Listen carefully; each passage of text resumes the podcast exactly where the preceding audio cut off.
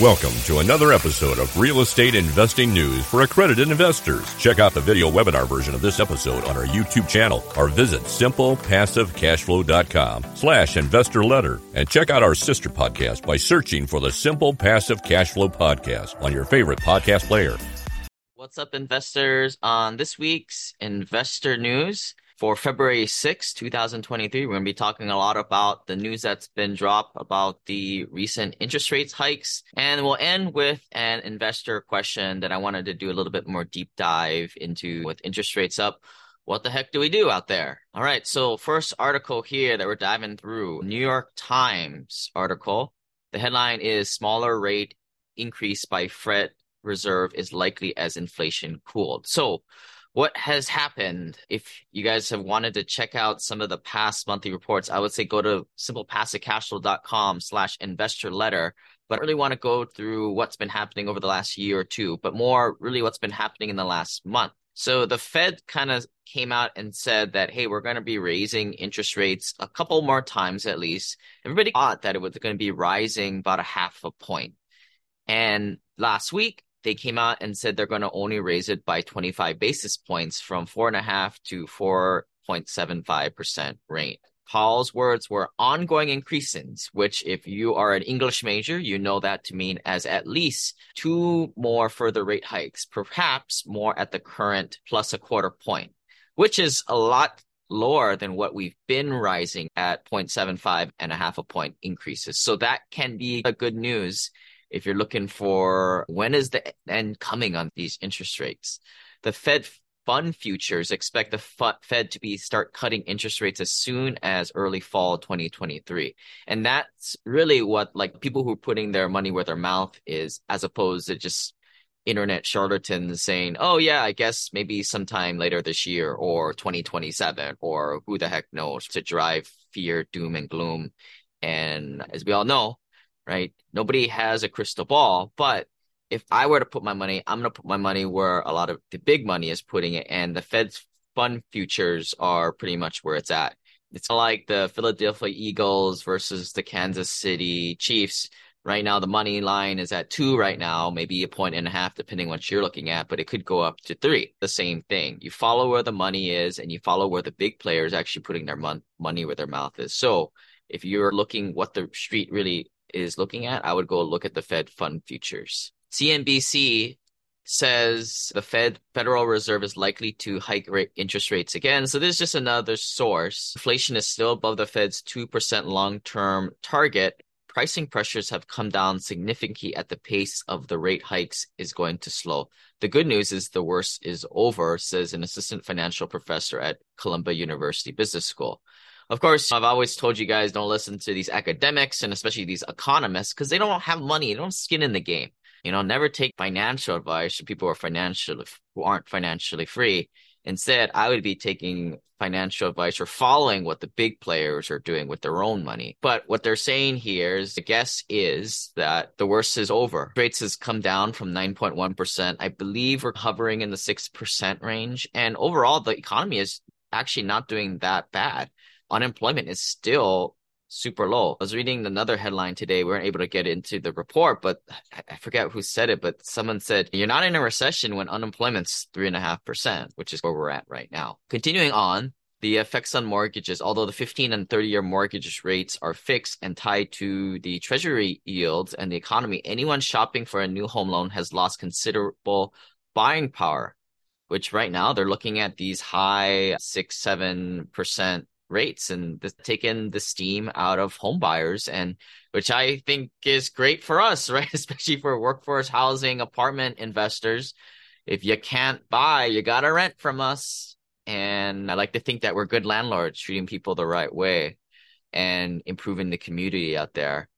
For those of you investors who, you know, already have your nice, nice house to live in, you probably got a whole bunch of debt equity in there, which we always tell you guys to get the money out but you're probably looking at the seven, eight percent HELOC range. But at still at that point, it still makes sense to take the money out if you can make a reliable yield somewhere else. If you can make 12, 13 percent in the PEP fund paid month after, that's probably your straightest line right there. You may not have the the stomach to go into a deal where you may have to wait two, three, four years to see any payouts yet, even though the projected pro forma returns are 20% plus, even though that's what high net worth people do, right? Because they have income coming from other investments, or maybe if you're out there, which I know you likely are, you're still working your day job, right? That job is keeping you afloat with your average cash flow today. And if you have that, you can be a little bit more aggressive, which I think you need to be if your net worth is under two to three million dollars. Yahoo Finance, they're reporting that unemployment rate falls to 3.4%, and which is all pretty much really good news, right? This is painting the picture. Is it really going to be a hard landing? I think everything I read is it's all going to be a soft landing. Um, if you guys want to get access to my quarterly kimono report where I open up my kimono and expose everybody to what's been happening, now you know you're not going to get access to all what's happening in all the deals that goes out to the investors who are actually investors with us, but we do release part one, which is pretty insightful. And I think the webinar this past we did it this past week, and we're still editing it up but I believe it was about an hour and a half where we deep dive through the interest rates, pretty much expand everything we're going here and talk about what's what's happening in the last quarter and what's going to be coming up. You guys can get access to that at simplepassivecashflow.com slash club. Join the club there and then book that free onboarding call with myself or my team and we want to get to know you because the difference between us and all the other fake it to make it out there is we run a real community out here and we want to vet everybody coming. Harvard University Joint Center for Housing Studies released this report. I always like these reports and always fun things for me to look at, interesting points. They're talking about the number of renters burdened by housing costs reached a record high in 2021.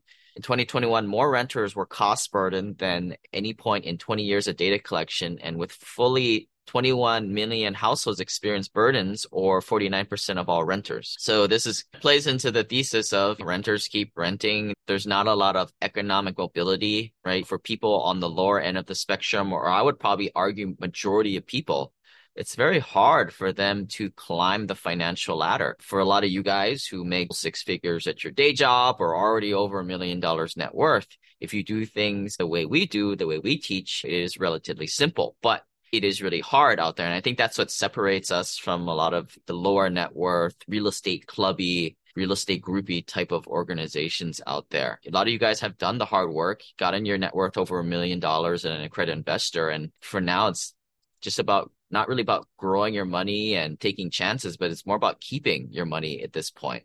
But you still got to grow up because if not, you lose what five, six, seven percent to inflation every year. The change in renter income distribution means that there's a shift towards households that much more likely to experience cost burdens. Even within income groups, the share of cost burden renters increased significantly in 2021. So unfortunately, I don't, I don't want to state the obvious, but this is the rich are getting richer, or maybe the educated are getting richer and the poor are getting poorer. And unfortunately, part of that is the working middle class, which is shrinking every day by day the cost burden households pay more than 30% more than 50 50% of their income on housing. You know i just went to jack in a box yesterday for the first time in a few years. Man like a jumbo jack was like $3.40 the, the tacos were like $1.50 the dang breakfast jack was like 419 wow. That's almost like a 3x multiple what i remember it was. That's a lot more than 9.1%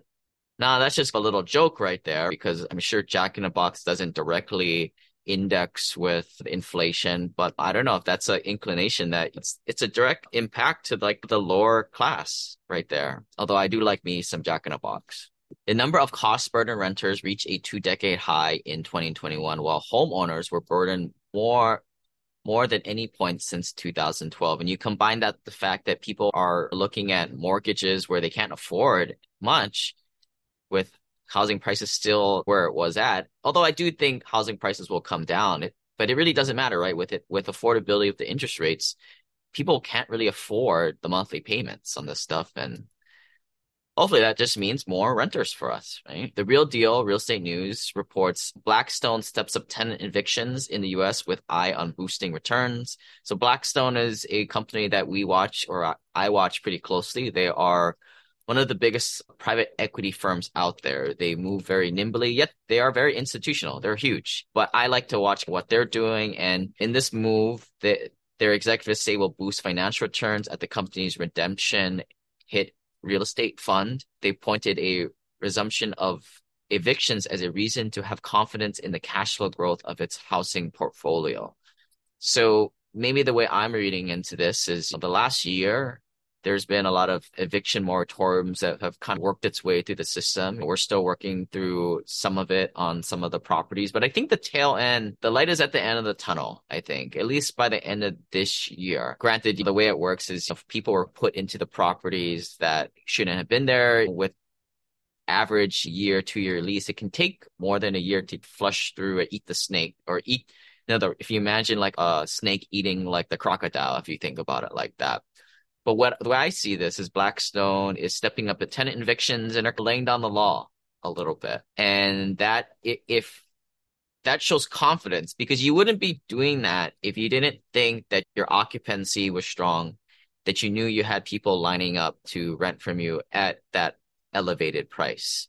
Now, in some of the properties where the occupancy may temporarily dip lower than 70, 80%, there we may gravitate towards a strategy temporarily of we just need heads and beds. We just need to get the occupancy up. Ideally, once you get that occupancy up over 80, 85%, now the needle switches to, all right, let's get the best prime rents. Let's jack the rents up, which is also coincided with getting better tenants.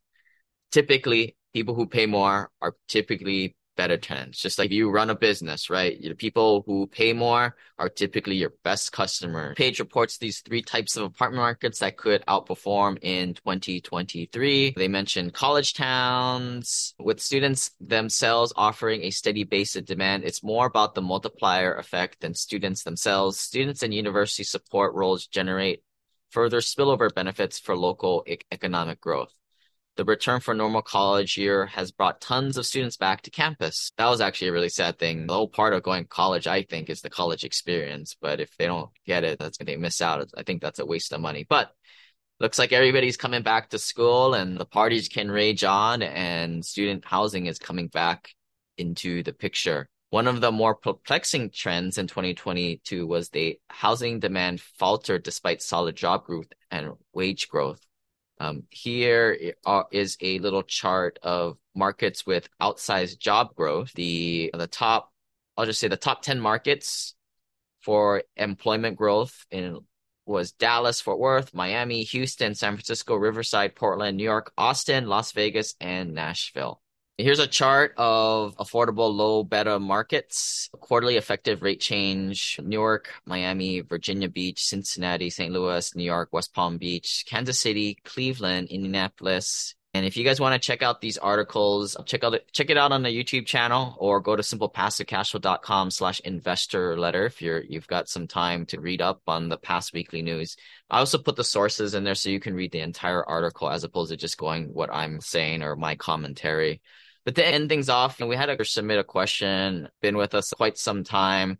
And it used to be, I used to use this analogy of we've got chocolate deals, we've got vanilla deals, and kind of stuff in the middle, right? The chocolate vanilla swirl, where the vanilla deals are your boring yield deals. They aren't too much risk and they're not as much reward. Whereas the chocolate deals, maybe you call those more like developments or more very heavy value add or deals where you don't anticipate any cash flow for two to three years.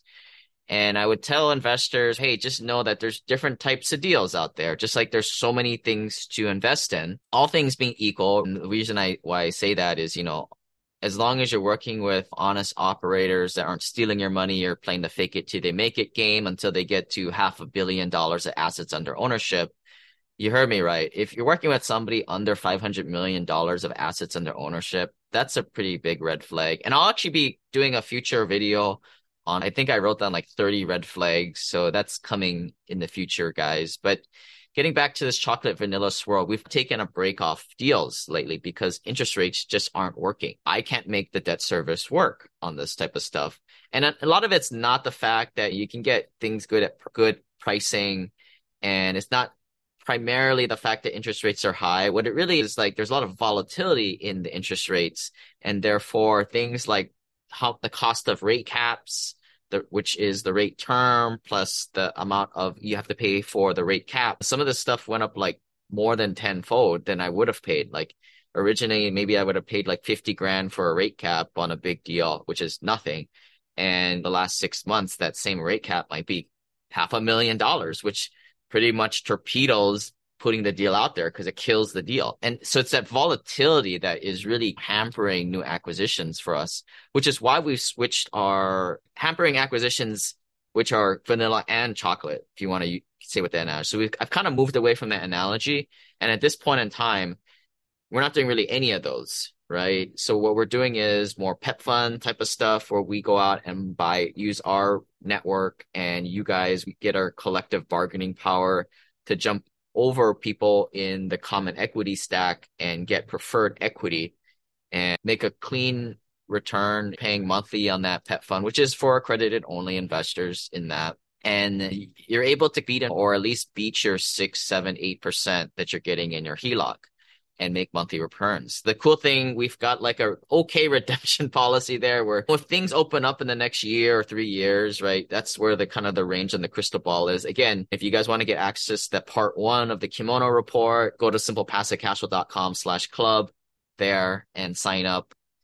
And a lot of this is keeping your head down for now. It's, it's not the good time to be doing deals. To me, the only people who are doing deals are people who are trying to build a name for themselves under half a billion dollars of assets under ownership. They need to take some chances because bigger players like us who typically get the better deals aren't doing anything right now. And the brokers are broke right now and they got to do business. So they got to push the inventory out there. Or what I see is some of these operators are getting into trouble, which is why they're doing deals to get an acquisition fee. Now, there's some opportunity out there, and I'm trying to do some soul searching on my side, whether I want to get involved in that type of stuff if I do, I probably want to get involved more on the pref equity side than on the riskier common equity side. More on that in the future. We'll see. I'm not super sure. For now, it's just the kind of the accredited only PEP fund. But great time to book a call, the intro call with myself. That's always complimentary for new folks and get involved, get get some of the educational content going for some of you newer investors. Going back to this one here, for someone putting together their five year roadmap. Some people, they had the idea of, I'm going to do all these chocolate deals, especially if their net worth is lower, under a million or two million. People got to grow their net worth, grow that base so that, yeah, then they can sit back and make 10 to 15% and be okay with that. Other investors were like, well, let me just take the slow and steady approach and just go with the vanilla deals all the way with the vanilla chocolate swirl deals not around anymore at this point in time, maybe later on this year. If you're a credit investor, get on the list for those. We do, I am checking out a deal, some land to purchase, but those go quick. Typically that goes to our past investors because it's such a rare deal and it's a very small capital raise. Normally we raise like $10 million on a deal where some of these developments we only may need two or $3 million to get. Those developments are the swirl deals. But for now, pretty much the only thing we have going is the PEP fund. And we are also doing a tax pile fund for those people who are needing suspended passive losses on that, which is, I think, a lot more valuable these days with bonus depreciation going down from 100% down to 80% and going down after that. Uh, but yeah, for now, I think what it is, the way to think about it is, I think we all had this plan, right? We're all gonna ride this gravy train, five year road plan. Maybe some people had a seven or 10 year plan, but with everything how it is with interest rates, everything, think of it, everything is stopping, right?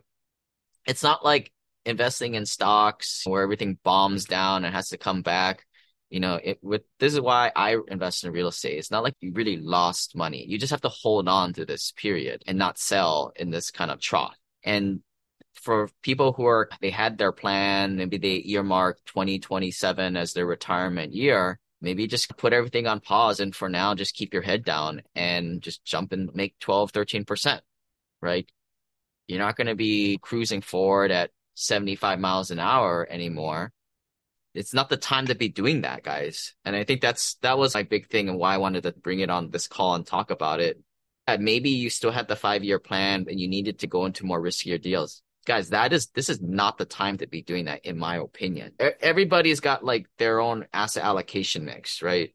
You may have half of your portfolio looking to do like T bills or whatever, or very stable stuff like preferred equity. And the other half was more that you want to do healthy vanilla value add deals.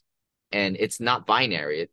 I think the people who are doing it the binary way were just like, I'm not doing anything. I think that's the wrong way to do it.